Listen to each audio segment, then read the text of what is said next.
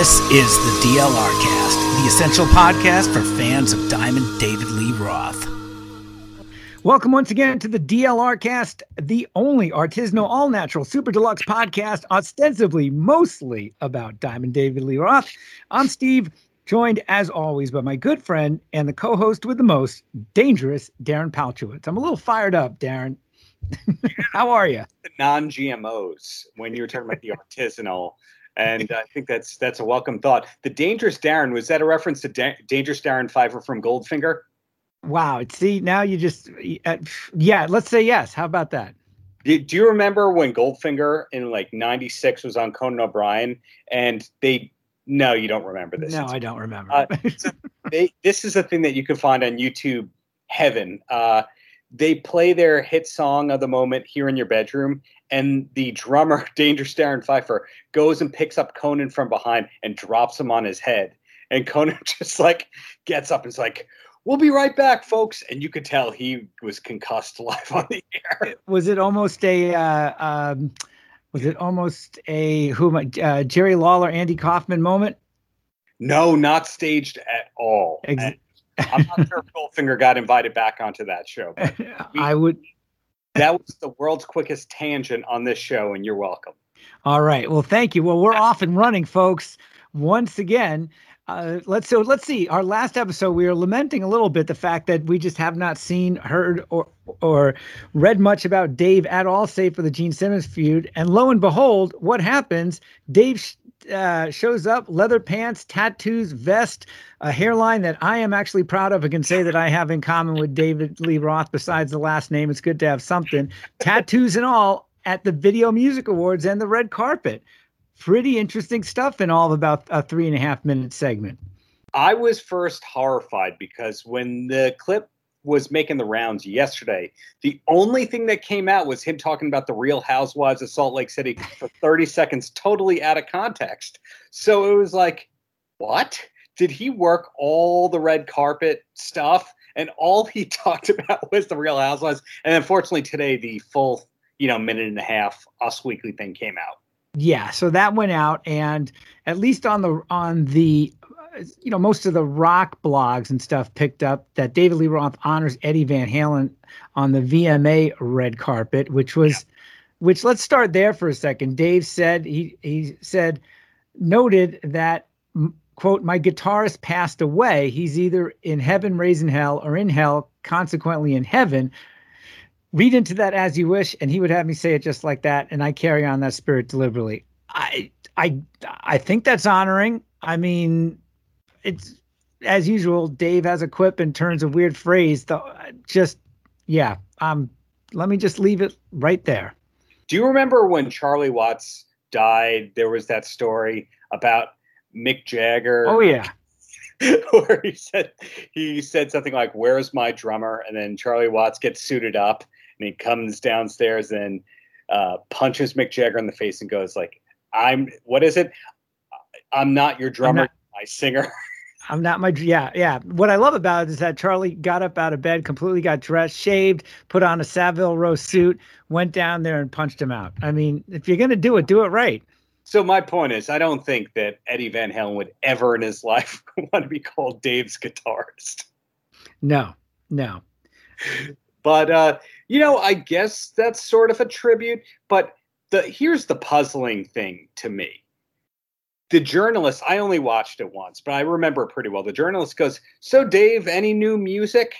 And he answers everything but the new music. Right, right. Which, okay, you heard that too. Yeah, absolutely. Which, which without saying it, the answer is no, but I'm going to Vegas, baby. So, my wife and I are going to Vegas that week that he mentioned being there. Uh, we booked a trip travel tip because uh, we are your travel destination gurus on the DLR cast. yes, we've always been. Um, this that time of year, you look and it's under a hundred dollars a day, including flight and hotel for all these like amazing hotels. So we said, hey. Jews, Christmas, let's go to Vegas. what else would you do? And and we booked it, and now Kiss is doing their residency there. Speaking of Christmas Jews, and Roth said, I'm playing Vegas on New Year's Eve. Now, does that mean he's resuming his Vegas residency, like he has to do makeup dates con- contractually, or does that mean that we're going to see him like at the 2 a.m. countdown segment where he's just lip syncing? Oh, I'm sorry, lip syncing jump in front of the the canned audience. What do you think it means? I'm thinking it's going to be the former, but I'm also thinking you better make an announcement for tickets pretty quickly because we're midway through September and eh, you're going to have to book this with the gamble that it might not go off at all anyway, thanks to the thanks to COVID and the Delta variant and all that other stuff. On a side note, I kind of miss COVID Classic. Remember those crazy years not too long ago? Don't you? I miss it.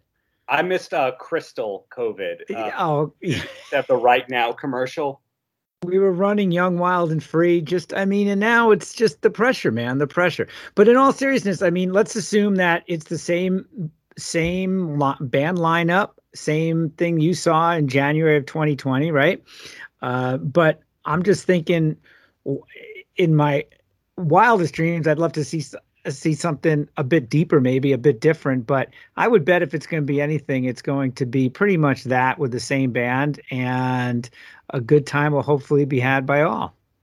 And we're scheduled to fly back to New York December 30th. If we see an extended show, you know I'm extending that trip and you're going to have to come to Vegas as well. I might I might just have to. Why not? just it's a it's a 2-hour flight. I'm there. Come on. Yeah, so that that's puzzling, but the other thing that he said as part of that, I'm I'm cutting you off here where he said me and Al are going to celebrate the 50th anniversary and you're going how? Does that mean remasters? The vault's opening up? Well, he the exact quote was, "We're celebrating the 50th anniversary of us ragging on each other." So that was a complete non sequitur, which just about everything Dave says is a complete non sequitur. I mean, that interview started out with some bizarre. Uh, uh, bizarre rant, uh, rap. One of it, one of which was being, which was "Mirror, mirror above the sink, what do you think?" I mean, yeah. something along those lines. uh, like a lightning bolt in your Cheerios, homeboy. Exactly. Were we entertained for all of about three minutes, uh, two minutes and 46 seconds to be exact? Yes, we were. I, um, as always, some of the comments on YouTube, on the Us Weekly YouTube channel, is pretty hysterical. Uh, one of them was never ask DLR for his two cents because he's going to give you a dollar's worth every time. the part about him liking the Real Housewives of Salt Lake City. Something notable uh, about that is we saw him pause. You never see him pause and think before he talks. Do you buy into him watching that show?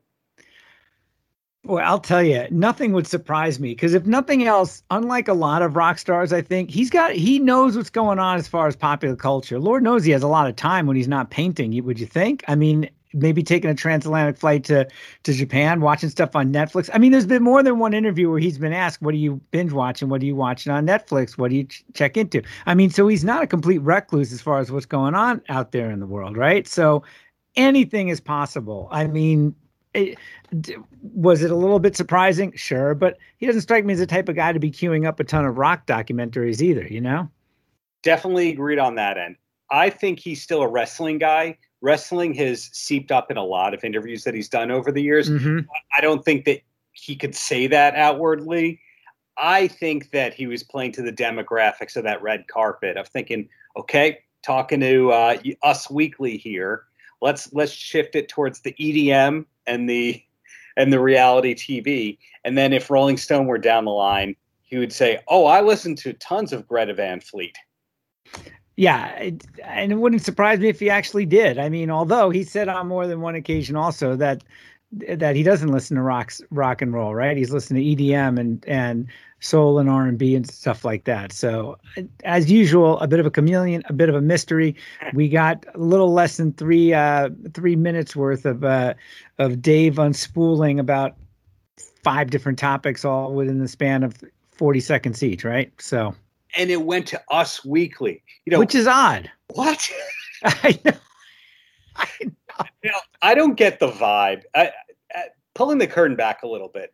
Sometimes when I do these press junkets, you know, if it's me and 10 other writers, I'll be the Z list, bottom of the barrel kind of guy. And there'll be a person from Us Weekly or People, and they get all the time allotted to them. And when you listen to the questions, you kind of go, do they know who these people are? I didn't get the vibe that she knew who Diamond Dave was because that clip also had the RuPaul drag race people. Right. there's a lot of overlap between Drag Race and DLR, or am I totally off base here? Is is there a nickname for the RuPaul DLR crossover audience? Eh, listen, if he told me that he binge watched RuPaul's Drag Race, I, I think I would be a little bit less surprised than I would um, than I would about Real Housewives of Salt Lake City or whatever the hell it was. So it's interesting too that I mean it it it what was that Sunday night? We're recording this on Tuesday night. Monday, uh, and a big shout out actually to our super fan and our London correspondent Sarah. Hello, Sarah. Thank you very much for yeah. sending uh, your sending links and various tidbits information to us. And you can too at the DLR cast at outlook.com. But thank you very much, Sarah. Uh, but I mean, basically, it really didn't. It, you tell me about the news cycle here because it was Sunday night. Mm-hmm. I read more about uh, uh, more about Machine Gun Kelly. Uh, you know, damn near getting punched by Conor McGregor. That's not surprising. And the odds and ends of of whatever the hell else was going on on there. Lil Nas X winning big and mm-hmm. and but really, even if you just Google it now or just do a quick search, I mean, there's a piece up at Ultimate Classic Rock, louder sound.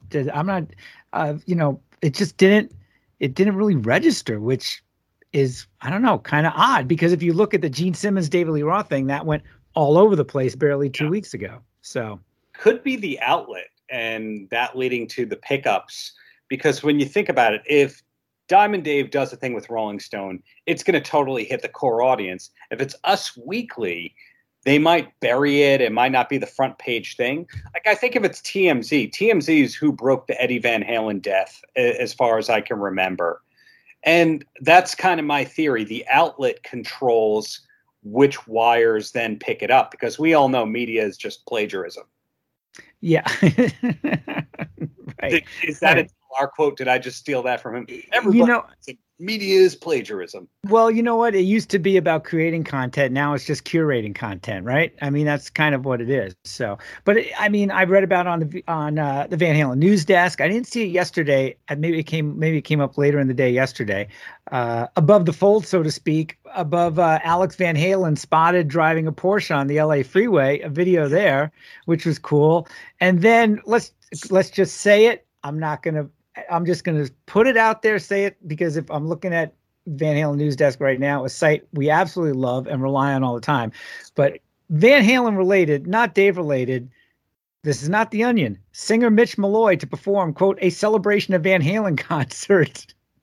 Mm. I hmm. mean, if somebody's going to buy a ticket, God bless. Far be it for me to judge. Let's just say that kind of did not necessarily pique my curiosity, but made me oddly a little bit curious. It's taking place for those interested Saturday, October 9th at the Mattie Kelly, Kelly Arts Set, Arts Village in Destin, Florida from 5:30 p.m. to 10 p.m. Mm. The buffet ends at 5:05. So very quickly get online at the Mattie Kelly Arts Village in Destin, Florida. Jesus, stop me, Darren, please. Can we get back to can we be- get back to Diamond Dave? Did you add in the buffet part or is that Steve Roth wit? I I'm not saying nothing. No, I don't know officially if there, I just added that in there. There could be a buffet. I don't know. It sure sounds like the type of place where there's going to be a fucking buffet, but yeah. let's just like I said, let's just leave it there. But uh, anyway, so I'm not let's not riff anymore on that. Let's go back to Dave for a minute. So, a little bit of breaking news, the biggest being New Year's Eve. And have I have not I, I should have done my homework, but it's late at night. I'm amped up on caffeine, which means another night of of uh, insomnia. But that's my own problem, nobody else's. But would, has there been a date listed yet? I don't. Did you see anything for David Lee Roth New Year's Eve? I don't think so either. Now the perfect. The, the perfect synergy, which would never happen, would be that it's time that it's timed out for him to, you know, to make this announcement and tickets immediately go on sale. But that's makes too much sense, I think. That's too much logic for us to know when anything is going to happen or there to be a tour section on his website or anything of that nature. I was trying to explain to somebody earlier, which that person may or may not have been my wife. I was trying to explain how we have grown accustomed to just one day you wake up and okay, here's a big announcement. Here's the Roth project. Here's Giddy Up. Here's a Rogan appearance. Here, that's just kind of how it's been for a couple of years now, and I guess you have to accept that. Yeah, and uh, you know, you just reminded me of something else too, and that is it's. I am conditioned to make Dave's website the last place I check for things. Isn't that terrible? Really? It's it's an afterthought. I the first place I go to is the Van Halen news desk. Mm-hmm. And then just a general Google search often, and there might be something that pops up here and there, but I don't go to the news. The, uh, I don't go to his website for goodness sakes. So if there's something on there that we missed, well, that's my own damn fault. Like I said, I'm just kind of conditioned to not uh, to not go there. And what's interesting is that I'm looking now in December on the House of Blues website, and while we're here talking about this, I let's see, there is well nothing yet. Black Label Society on the 30th, mm-hmm. and Tropidelic with Little Stranger, the Quasi Kings, and Toby at 7 p.m. And then the New Year's New Year's Eve after show party with Tropidelic at 11:59 p.m. So unless somebody's getting bumped, he's not the House of Blues again. Wow. Okay. My money is sadly, sadly on that 2 a.m. Dick Clark Rockin' Eve lip syncing Panama in the studio. That that's where my money's going, and it was taped on December 29th. I hope I'm wrong. Well, then again, if it were December 29th, I would bust my way in for for audience and I, I, would do that. I'm not extending my trip for for a lip sync performance. So no, that one out. no. All but right, but I'll, I'll fingers crossed. Show. I'll watch the same exact show at any casino that I've already seen twice. It was that entertaining. And it was good. It was good. So it was damn good. Uh, thank you. So, well, let's hope for the best on that end, and let's get to uh, let's get to the interview. What do we got? We got we something got, cool a long awaited talk with Mr. Billy Sheehan. And this one happened pulling the curtain back yet again because Mr. Big has a deluxe box set of the great album Lean Into It. So I applied for a little time slot and I got a time slot. And it's one of those kinds of things where you want to be respectful and know Mr. Sheehan does not necessarily want to talk about Eat 'em and Smile for all 25 minutes you got. So let's talk about Mr. Big. Let's work the Roth questions in at the end. In the middle, I actually asked about Buffalo, New York, because from what I know, he is one of the first people to make it out of Buffalo. It's quite a music scene that they have up there in Buffalo, but not everyone pieces it all together. Like, for example, Rick James is from Buffalo. Do do we talk about that ever? No, and I when I think of rockers, I think of Billy and I think of Johnny Rzeznik and the Goo Dolls came out of Buffalo. Totally. And I I don't think I can think of anyone else. Oh, there's a lot of that band, Boys Like Girls, big emo pop punk thing. That singer wrote hits for Taylor Swift and a lot of other people. He's there. Uh, Every Time I Die, huge metal band. There's a lot of people. Oh, Brian McKnight comes to mind but it's not the most populous together kind of scene. And during the interview, I connected how Billy Sheehan and the Goo Goo Dolls were around at the same time in a, in a way. Talk about that. And the last third of the interview is primarily about Diamond Dave. Get a couple of Dave references in there. In other words, I want to ask the right amount so that you don't get hung up on but at the same time, don't lose the DLR cast audience. But I'll put it to you this way you learn a lot about Billy from this conversation. What a nice, relaxed, pleasant human being. Yeah, I've only met him once. I met him after a winery dog show here in Minneapolis. He, I, I just absolutely, of course, like so many people, I primarily discovered him. My, I discovered him first. First heard him musically with Dave, right? I mean, I remember reading about Talas, but never heard them on the radio growing up in Long Island or even saw their records much around. Maybe I read a review or two. And from what I heard, they were always this band that probably should have got signed and never did. They were road dogs and just, and then, uh, you know, basically Dave plucks him out of, I don't want to say obscurity, but out of more or less Buffalo, New York, right? Talas opened for Van Halen in 1980.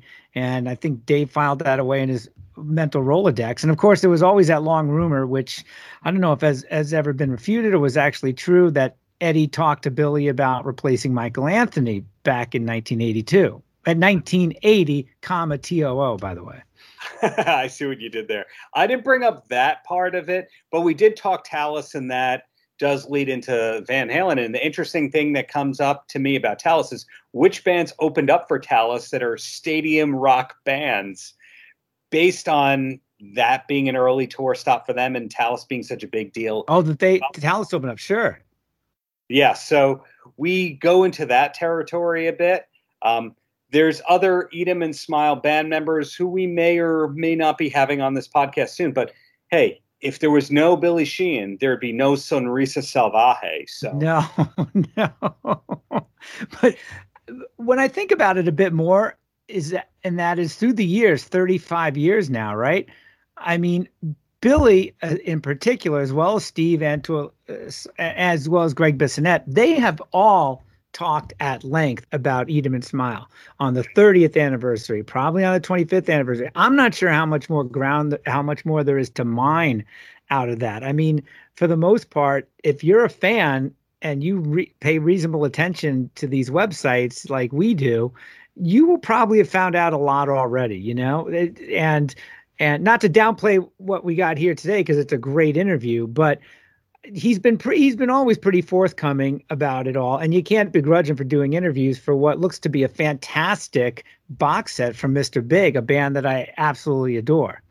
Yeah, everything you just said, we have to apply the DLR nothing but yeah to that, and you know, working on that Steve Vai interview, it it might it might happen. He's handled by a great human being who's taken care of me before. But one of the guys that I'm trying to get for us to speak to is Jeff Bova and most most of the people who love DLR are going to go, "Who's Jeff Bova?" and he played keyboards on Yankee Rose and I think Ladies Night in Buffalo, two songs on Eat 'em and Smile. I think we're all conditioned to hear keyboards. Okay, Brett Tuggle, but we also learned Jesse Harms played on some of the songs on Eat 'em and Smile. So there's other people around whose stories maybe weren't told. So you know, we'll keep doing this podcast and we'll still try and get all the people who are on Skyscraper and Eat 'em and Smile into the art and the percussion. Like we spoke with Sammy Figueroa, also not a name on the tip of the tongue of everybody, but he played on Crazy from the Heat and Sonrisa Salvaje. Eat 'em and Smile. Right. And for me, and I think for a lot of a lot of our fans, I would bet too. This is all about and the best podcast, not to put us in that category, but my favorite podcast, let's say, especially music podcasts, it's all about it's all about finding out things behind the curtain, so to speak. How were those things created? How were those records made? Those videos yeah. made? What went on behind the scenes on tour? Stuff like that, as opposed to the usual suspects, the usual stuff that a lot of places used to talk about in the days before podcasts, right? And so it's yeah. I'm I I commend you. We've had a great time, and I, there's going to be some more good stuff to be had. And I always love to see. They always say you don't want to see the sausage being made, but music, I'll, I'll, I'll go for that. Musical sausage, yes. right, right. so uh, maybe the best is yet to come, maybe not. I, I can't promise anything, but we're three months away from New Year's Eve. yeah. What's happening there? We're three and a half months and change from the 50th anniversary of Al and Dave making fun of each other, or however phrase that. we'll see where that goes. So hopefully more is coming soon. But as always, we don't know if that's tomorrow, next week, two weeks. Hurry up and wait. And can we just say for a second, don't you love the idea? And I remember there was an interview several years ago. Dave was in Japan. He said, I just got off the phone with Al. I talk to Al every day. That just always warmed my heart. I, I mean, of course, it would be great if he ever if he ever said, and we are 99% sure it didn't happen. I talk to Eddie every single day or Edward. But Al, yeah, were, I mean, were they just were they the craziest partners of crime back in the ro- uh, back on the road back then? I mean, it was all for one, one for all anyway. But I mean, him and Al seemed to get into and reading Noel Monk's book and uh, it, it, him and Al seem to get into some particularly singular adventures, just the two of them, very often. yeah. Hey, maybe Dave is big into uh, horseback riding, and maybe he's sourcing his horses from uh, VH Farms, and Hey, would it surprise you if Dave suddenly was doing equestrian events? I mean, here's a guy who was who uh, was doing what was border collie competitions with uh, with his wonderful dog about 10, 11 years ago, right? Yeah, I think we need to get that guy in the podcast. The guy who broke the story about the border collie. you could see that video out there of him training his dog with the whistle, and it's hurt. And uh, what's the? I, am totally spacing on the dog's name. Forgive um, me. Russ, yeah. And so there's. I remember watching that video. I was just thrilled. Again, something behind the curtain. Who knew? I mean, t- if Dave was a paramedic today, everybody would have a cell phone out and would be like, uh, "Before you intubate me, can you say hi, Dave? you know, with a cell phone. But now, I mean, the fact that when you think of it, it's kind of funny, but it's really cool to watch. I mean, just it, since kind of the advent of the internet, Lord knows Dave has had a couple different blogs, two different podcasts. For a while, he was really good about putting all sorts of crazy content up on his website, singing yeah. backstage with somebody, pictures from the road. I mean, just there was always some new sort of content, which for a good 10 year stretch was awesome. When the prior 10 or 15 years, you really didn't get anything but but professionally stuff whatever broadcast stuff that was on youtube or folks that or you know fuzzy stuff recorded from the audience. But as far as dave generating content putting stuff up there it was really cool to see for a good number of years there. So i would i would that's why i applauded the artwork and the cartoons and all that stuff because i just want to see what the hell he's up to next. That's the bottom line of why we're here. And speaking of people doing really well did you see where former dlr cast guest ron Wikso is playing these days no he's been filling in in the steve miller band really yeah, so that makes sense. He's got some swing. That I can totally hear that. So I would like to think that our podcast interview helped elevate him towards playing with one of the top selling artists of all time. And Ron, you're welcome. All right. Okay. On that note, coming up, Darren's interview with Billy Sheehan. he was such a pleasure to speak with. Hopefully, we'll get Ron on again. But yeah, thank you, Steve. Thank you for pushing the ball forward with this one, and thanks to Sarah for the great leads and the articles. And who else do we have to thank? Dave, Dave Roth. Some, yeah, I think so. Eventually, in person, hopefully. David Lee. I, I, I did, wait before I let you go. Did do you remember how the whole way that we know that the David Lee Roth is not on the Kiss dates? The whole way this whole thing was confirmed. Refresh my memory. Somebody, I don't remember if it was a listener to the show, somebody wrote to Dave's accountant and wrote, Hey, yes, David opening up for the tour. And he said, uh, No, David Lee is not playing these shows. and it makes you think, are we wrong the whole time? Should we be calling him David Lee and not Dave or David? Have we been wrong the whole time? Does he like to be called David Lee? I'm, I would assume so, but I mean, it's one of those things where think of think of another. I mean, I had always kind of I wouldn't say amused me, but I always thought it was kind of cool that for the longest time, mostly Dave eh, or David has always referred to Eddie as Edward. Mm-hmm. And I don't. And eh, is that lovingly or sard- sardonically, or a little bit of both, reverently now? I mean, or all of those things all at once? I mean, I'm I because I'm trying to think back. I know he's at least in the press and stuff. He he called him Eddie, but I think it was. I think if you had, I th- think overall, perhaps it was Edward Edward more than anything else. Well, if anyone knows if he likes to be called David Lee, please write in and, and tell us. There's still some mysteries we need to we need to unravel here. But thanks to everyone for listening, and again, thanks to you, Steve. Thank you. We'll see you guys soon. I'm going to first say it is an honor and a pleasure to be speaking with you. I've seen you live a bunch of times. I saw an awesome bass clinic that you did at Sam Ash in Times Square a number of years ago. Oh, yeah. I remember so, that. So thank you so much for your time. Is it a good day for you aside from having to talk to the scum media? You know, to- not you, though. Not you. You're not. not me. Well, lean into it. Get a deluxe treatment. I guess that's the best way to put it. How long did you know that it was in the works for before it came out? Was it a long term project?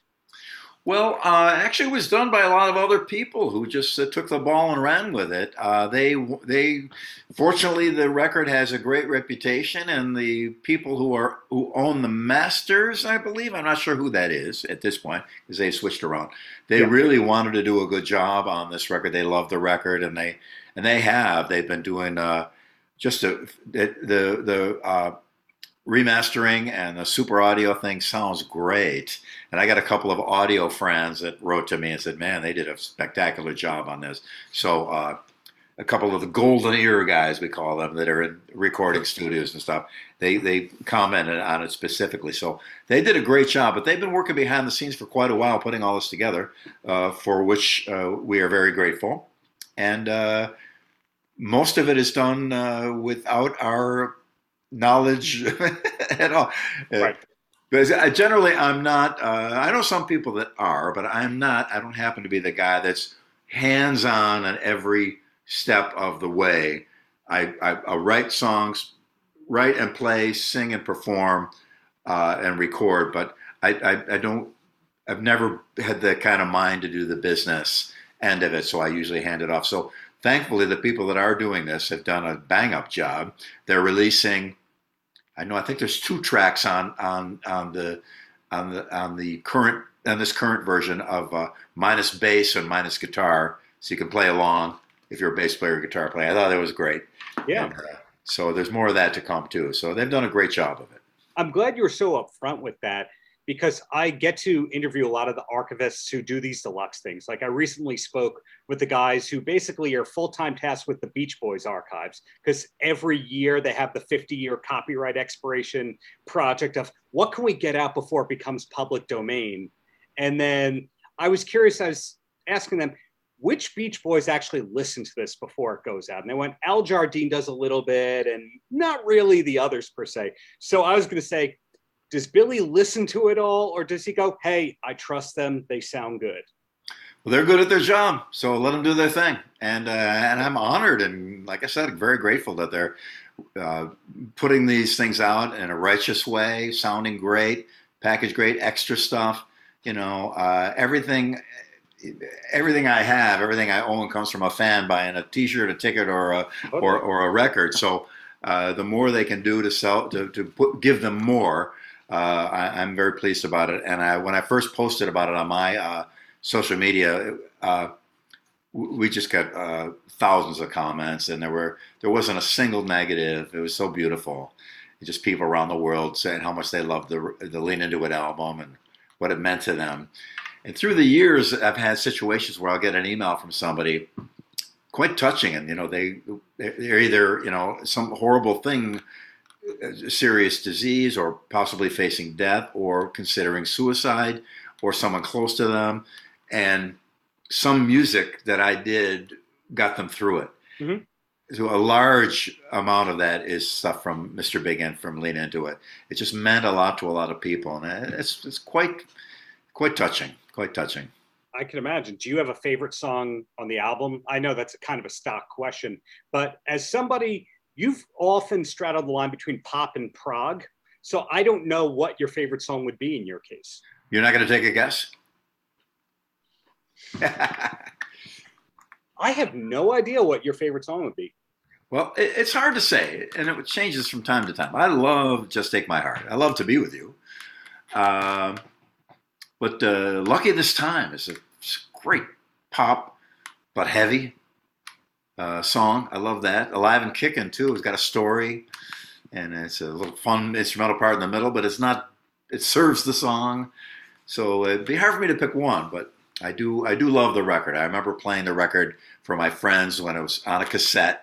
Mm-hmm. Uh, and, and, we were uh, just, just just come back from recording it, and uh, I, I know to this day now when I start playing stuff for my friends that I'm in good shape. There's records I've done that I love, and I thought they were good records, but I never really would, you know, play it. I don't know why I wouldn't play it for my friends, but uh, Eat 'em and Smile, uh, Lean Into It, the first Winery Dogs record, I've, I've played for my friends. so, so Lean Into It for sure. That was actually going to be another thing I was going to ask. Does Billy actually listen to his own music, or is he the kind of person that goes, "Hey, if I'm not working, I don't ever listen to my own music"? well, I don't listen to it a lot, but uh, it, it is interesting to go back and listen to it with uh, kind of new ears as the years go by. Uh, you listen to it again and go, wow, that. And so many times, me and Pat Torpey would talk. We get a some demo we made when we first got together, and with a little uh, handheld cassette uh, recorder, and man, we're we're on. The, the, vocals are on, the harmonies are in tune, and there's some cool, you know. So it's fun to go back and check that stuff out. So I, am glad they included some of the demos and things on, on, these collections. Really wonderful. The reggae version of "To Be With You Is to Be Found," which is fantastic. Oh, now, oh, another notable, awesome thing about you is Buffalo. Your roots in Buffalo they don't get talked about enough. I just watched the new documentary about Rick James. Have you seen yeah. that by any chance? I haven't, but I want to see that.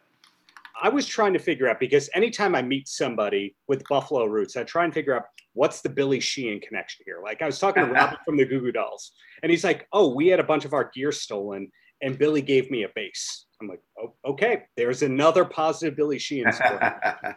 when Rick James was starting to get big, you had Talas, of course. Were there any run ins that you had in that small scene? No, uh, he wasn't that big in Buffalo. He got on the national scene right away and began to make waves there.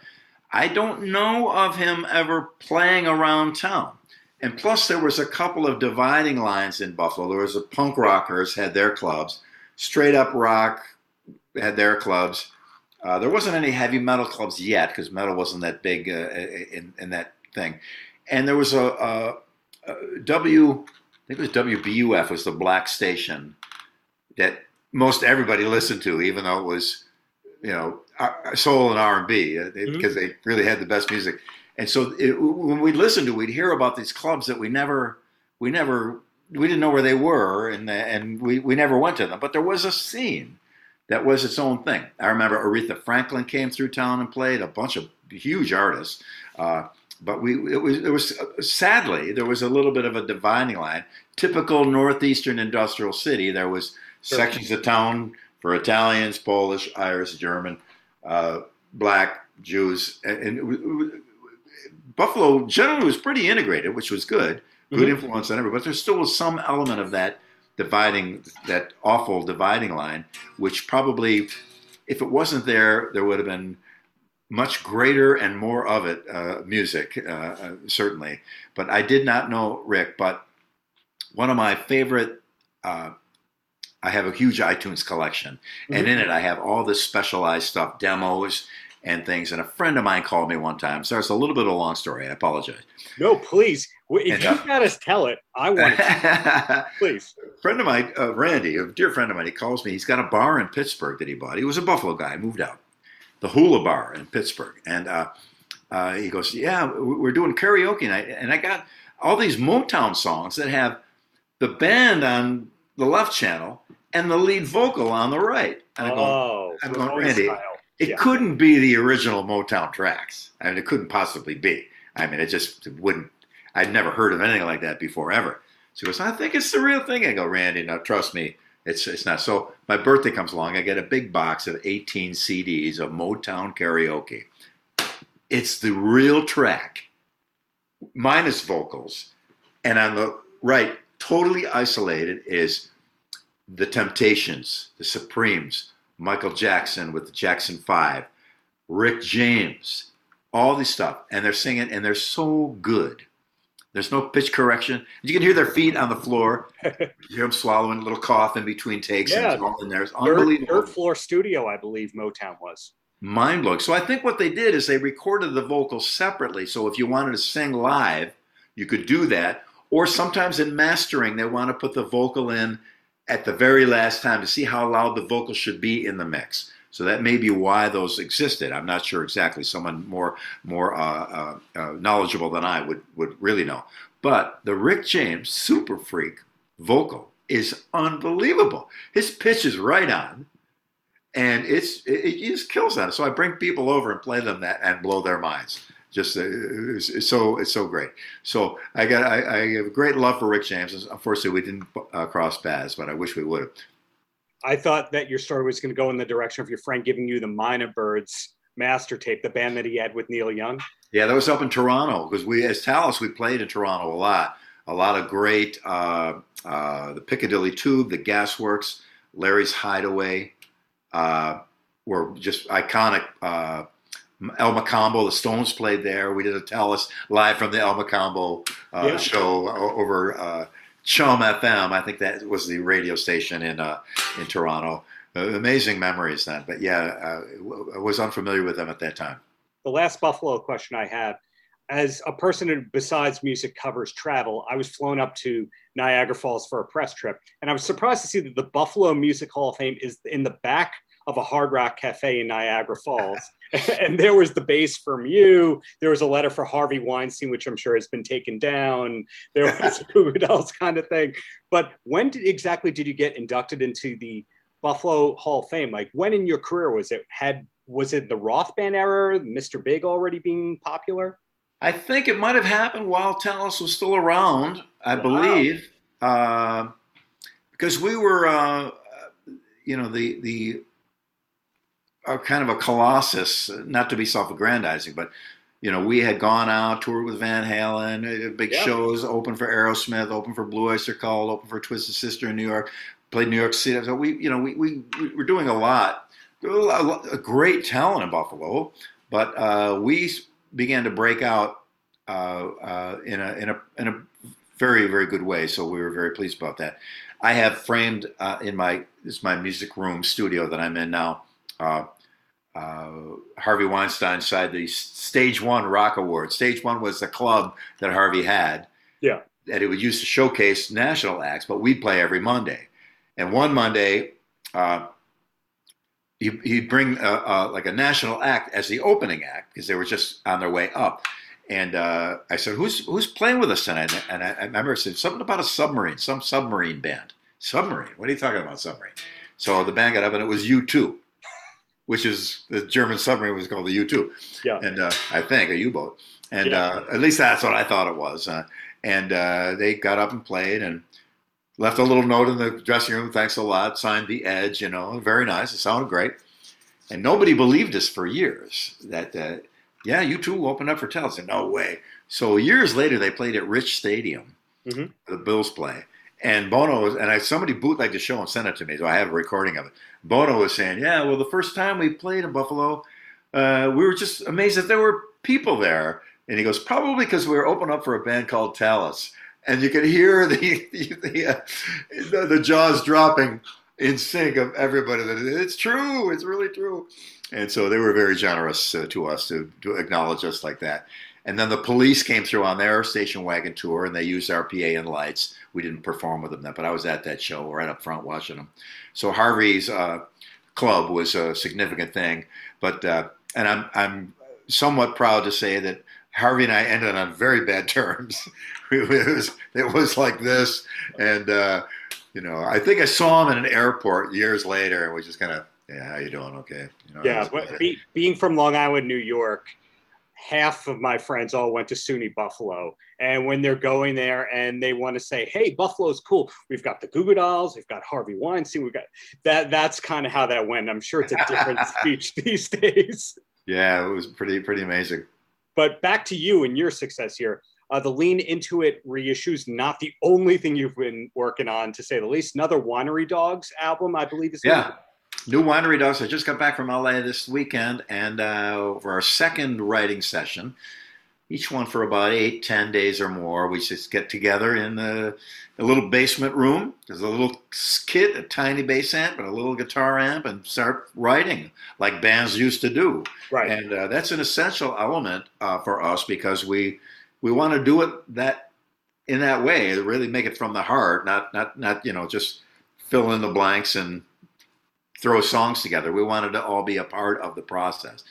And uh, we've got a bunch of songs now. We're doing some some more work on them. I think we have what we need to do a record, and uh, we're going to be uh, doing all the all that work over the next couple of weeks or months. Things are slow because of COVID, and you can't do the things that you right. need to do. Uh, um, which is evidence also in another record I'm working on, the new Talas record. Oh, I didn't know about that. Yeah, we had the uh, when I left Talas in '85. That lineup I left behind, went off to David Lee Roth. They they hung out for a little while, and eventually it fell apart, and that was the end of Talas. So uh, a couple of years ago, they contacted me uh, to do a show. And uh, that's a long story. I won't get into, but we, we, we ended up doing this show, and it was really great. We had a good time. So we said, well, let's let's go record all the songs that we used to play live in our live set in '85, and uh, uh, and we thought, yeah, we can, you know, tighten them up and change the lyrics. And, and I, go, I go, no, no, let's leave them just the way they were. Let's play them exactly how we used to play them. So a little time machine going back to that age. And so we did it, got it all together. Uh, at one point, had all the original members on it uh, from that version of Talas. Mitch Perry on guitar, mm. Mark Miller on drums, amazing. Uh, myself, and then uh, of course Phil Naro. Um, now, sadly, uh, when, when Phil finished the vocals, uh, he is having a lot of medical trouble and he passed away.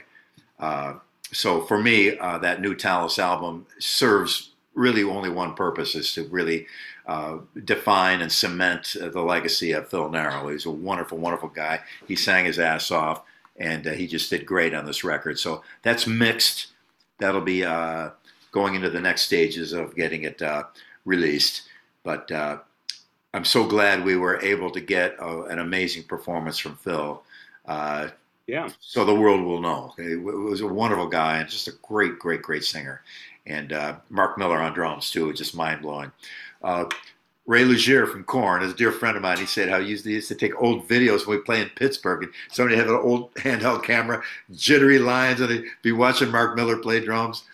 And uh, the first photo of Dream Theater with Mike Portnoy, his bass player and guitar player. Mike's wearing a Talas shirt because he used to come see us play all the time in, in Brooklyn. So uh, quite quite a he had quite a legacy with some really great drummers of today. So yeah. he and he's as good as ever. So it's uh, we're real pleased with the record, and that'll be coming out soon. So that's that's some other things I've been working on. Yeah, you always have some kind of a super group or trio record going on at the same time as another one as another one. So credit to you for not going, you know, I used to do this. You always have pushed the ball forward. But now I'm going to drag you back with some old questions. And, okay. And uh, I first have to thank you for making one of my favorite albums of all time happen, and that is Sonrisa Salvaje. Because yes. the story goes, you're the one who gave Diamond Dave the article that showed that 20% or so of all the hard rock music was purchased by people who spoke Spanish. So credit to you for that. Uh, do you remember around how long it took for him to cut all those vocals?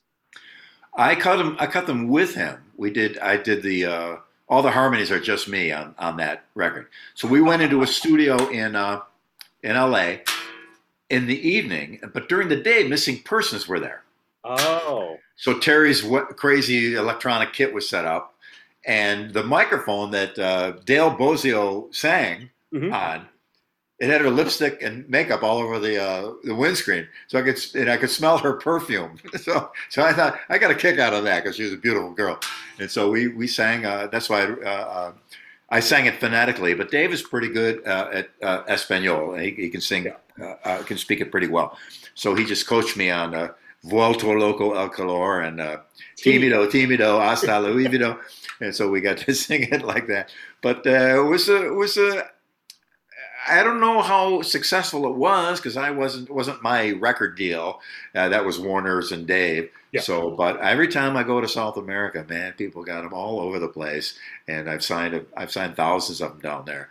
But what a riot! I thought was a cool idea. And a couple other people I've tried to have do something in another language, but unless you actually speak it, you can kind of make a fool of yourself pretty easy. So fortunately, Dave he, he knew what he was doing, and he uh, we had to change some lyrics though because. Uh, especially Mexico being a Catholic country, they don't like a lot of lewd stuff. So um, I forgot I forgot which going song. crazy, probably messing with the mayor's daughter, maybe something like that. Yeah, some things got changed. I don't know. I don't know what that because I didn't speak it, but, I, but a couple of references. Uh, bump and grind became something else. I forgot what they called it. Uh, awesome. But uh, they, they they were a little concerned about the uh, the atmosphere at the time because that was eighty six. 86, yeah. Things were different back then. yeah. than they are now. and so Timido or Shy Boy, whatever you want to call it, is your song. And something else I'm curious about the Crazy from the Heat movie script. We read it, uh, or at least somebody who I work with read it recently, and it mentions in there that Shy Shy Boy is playing like some in some scene of, of the movie. Yet, wasn't that written before you were in the band? They worked on that script. Uh, I got in pretty early, right after the Yngwie tour. Uh, Dave flew me out, and was before Steve or Gregg or anybody. We hung out, and they were working. Uh, would go to the movie office uh, uh, to to go see everybody uh, during the day on the. I think it was on the CBS lot. Yes, the CBS. So they were working all the time, and, the, and their script writers and stuff were there. So, so we kind of already had it mapped out uh, as I was there. So they didn't write it before uh, I got there, but once I was there and Dave decided to do that song, it, it, it, was it was concurrent in the time frame there that, that it would be in there. But I still have my copy of the script too, so it's pretty good. I, I stayed up and read the whole thing when I when I first got it. It was pretty exciting. I, thought, I think it, it might have been a riot to do, and a lot of the clothes we had on stage. I got this big long leopard coat that was that was the pimp coat from uh, whoever played that character and uh, we. Uh, so it got that far into the process where they were costuming. Yeah. Oh wow. Okay. That that yeah. is something that I've never seen covered before. People have talked about there being multiple passes on the script, but not that it was so far to that point. Yeah, it was moving right along. It was. I remember it was a, it was a drag when uh, CBS pulled the plug. Movie business. You think the re- record business is cutthroat? You get a couple steps up to the movie business. It's unbelievable, and uh, and I was at the office with Dave the day it came down, and I think he had just moved his office to Sunset Boulevard too, right on the strip. And I went there, and I remember saying, "Hey, you know what? We got a great record. We got to let's just go out and tour and do what we do." And and we did. And uh, so I'm I'm I'm uh, I felt bad for Dave because he worked his ass off on that yeah. movie, and he he he uh, he put his heart and soul in it. But that's that's Hollywood uh, movie business. That's you put life. your heart and soul into something, they will yank it out of your chest. Thank you very much. Well, two more quick Dave questions, then you're a free man from this press day. And the no first one is, uh, do you know if any live shows were recorded from the 'em and Smile tour? Because of course, archives are archives at the major labels. You never know what's in there. Hence all this uh, Mr. Big stuff coming out 30 years later. But in your case, do you remember any shows specifically being filmed or recorded? Uh, it's so incredulous to me uh, that I often question my own memory. But as far as I know, on that hard drive right over there, there's a full show, video and audio, of 'em and Smile. Now I I don't own that. Uh, it's Dave's show, so I wouldn't violate his uh, trust yeah, and of course. do anything with it. I don't think I've ever even shown anybody the thing. But I have it. I have a, a full uh, video of the 'em and Smile tour, pro shot and pro recorded. So uh, that, that'll be the blabbermouth headline, by the way. Oh, watch that! Yeah, those bastards.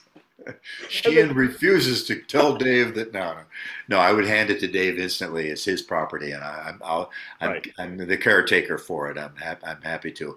I hope someday that would be nice to put it. I'd love to play together again too, but who knows? It's Dave's. Uh, it's Dave's gig if he wants to. I know myself, Steve, and Gregg. We've uh, expressed many times we'd love to love to do it. We just had a get together. The last winery dog session, I took a night off and went to Steve's house and met Gregg, and we made some pizzas and talked to, told stories. We get together often and tell stories of the old days. It's a riot. It's so much fun. We have a blast. So we, we, we would love to do it at some point. But yeah, I do think I have a pro shot video. I got to double check because uh, I, I, it's funny. Something that I know is true, and I've I've seen it, held it in my hands, but it it, it, it for some reason it it, gets uh, categorized as it can't possibly be true in my head because so many people have asked about it. So I gotta when we get off, I'm gonna double check and make sure it's there. Sounds good. And the last thing I want to know. I do like the Skyscraper album a lot. I one time got high and bought three copies on vinyl without realizing I did it until they all came in the mail. but uh, the bass solo on the bottom line, it sounds like it's reversed and assembled in a way. But do you remember how long it took to put that solo together? I'm playing the song in my head right now to try to remember that. Because that is an intense. That's my bottom line. No, it was all uh, there. As far as I know, see, I go in and record bass alone. They they have the drum tracks recorded, the guitar, and I'd be in there by myself with the engineer. Dave was generally there, but not always. And that's that's that one of the reasons why the the, the album didn't sit right with me because we didn't play it like we did Eat 'Em and Smile. But I give Dave credit for let's do something different. You know, you know, instead of play the formula, play the formula. He, he had the uh, the uh, courage to to do something different. So I, as much as I, I, the record isn't a, a, personal favorite of mine, I think it was a well recorded record, and uh, I'm glad Dave took a chance. But as far as I know, uh, I wish we could have done some shenanigans because I wanted to, you know, more. But I basically come in, okay, do the solo, one take, uh, okay, this is it, bro. You got to hit it or not. So there's a little bit of pressure to play it righteous because uh, I, that I, we weren't doing a lot of multiple takes and a lot of fixes and stuff. They just want to do the bass. Okay, here we go. I hope I get this right. So as far as I know, I, I will review that when we get off of here too and see if that's actually the case. I, I watched a video of Matt Bissonette playing it, and he's definitely looking down in his hands when he's playing it because you you knocked it out of the park with that one. And Matt is amazing as well. But he's a wonderful guy too. I love Matt. Absolutely. But can't thank you enough for your time and all the many, many years of great music and looking you're forward to that kind. Winery Dogs record. Great. Well, you're very kind. Thanks for having me on. Hopefully, you don't get poached and pilfered by those parasites. uh, uh, we, we, you, well, keep my fingers crossed. Send me a link uh, when, when it's done, and uh, I'll post it for you. Promise, Billy. Have a great rest of the day. Take care there. Thanks so much. Take care. Bye now.